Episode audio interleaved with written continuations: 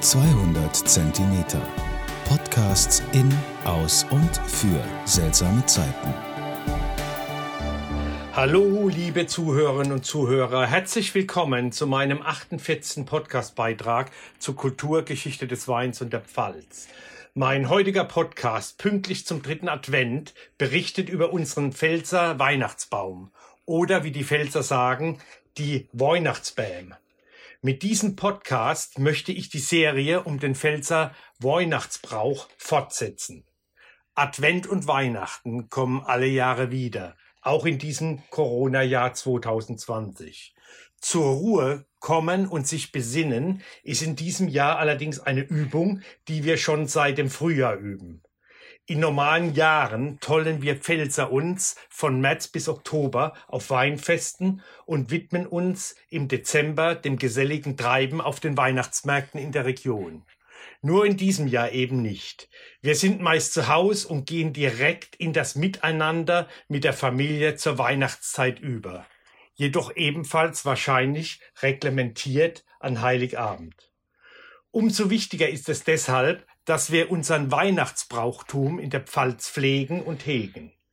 Bereits vor 500 Jahren entwickelt sich während der Reformationszeit diese Tradition. Tannenbäume, die Dannebäm und Tannenzweige, die Dannezweig, sich ins Haus zu stellen. Auch die Tradition des Belzenickels, von der ich bereits in meinem 47. Podcast berichtet habe, ist eine dieser Brauchtümer aus der Pfalz. Aber eins ist heute anders, also anders als damals vor 500 Jahren.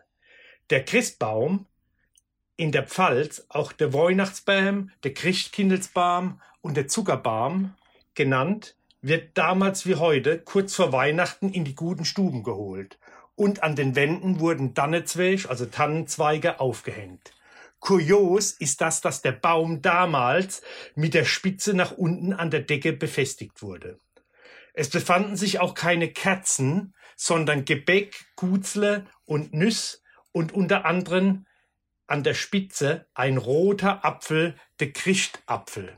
Viel später, erst um 1708, erstmals in den Briefen von der Lieselotte von der Pfalz erwähnt, berichtet sie über Weihnachten in der Pfalz und über den mittlerweile gedrehten Baum mit Kerzen und Engel roten Kugeln behangen, mit Strohsternen und ebenfalls mit Geschenken und Spielzeug für die Kinder behangen. An viele Pfälzer Auswanderer trugen diesen schönen Tradition des Weihnachtsbaum in alle Welt. Aber nun zum Glühwein aus der Pfalz. Unser heutiger Glühwein, wie schon der letzte Glühwein, kommt vom Weinhaus Andres aus Neustadt. Diesmal ein weißer Glühwein. Nur mit den besten Zutaten kann ein fantastischer Glühwein gelingen. Das weiß auch der pfälzische Winzer Jürgen Andres und verwendet ausschließlich Qualitätswein und hochwertige Gewürze. Die Winterpulle gilt nicht umsonst als einer der besten deutschen Winzerglühweine. Dieser Glühwein, diesmal aus der Rebsorte Müller-Thurgau, besticht durch seine außergewöhnliche Gewürzmischung, welche Mandarinen und Zitronen enthält. Achtung, Alkohol und damit auch Glühwein darf nicht zum Kochen gebracht werden. Das heißt, nicht mehr auf als 80 Celsius erwärmen, sonst verliert er den Geschmack. Die Winterpulle Weiß mit 10,5 Prozent Alkohol, ein großartiges Produkt aus der Pfalz. Ich hoffe, mein Podcast hat euch heute wieder gefallen. Zum Wohle die Pfalz, euer Michael Born.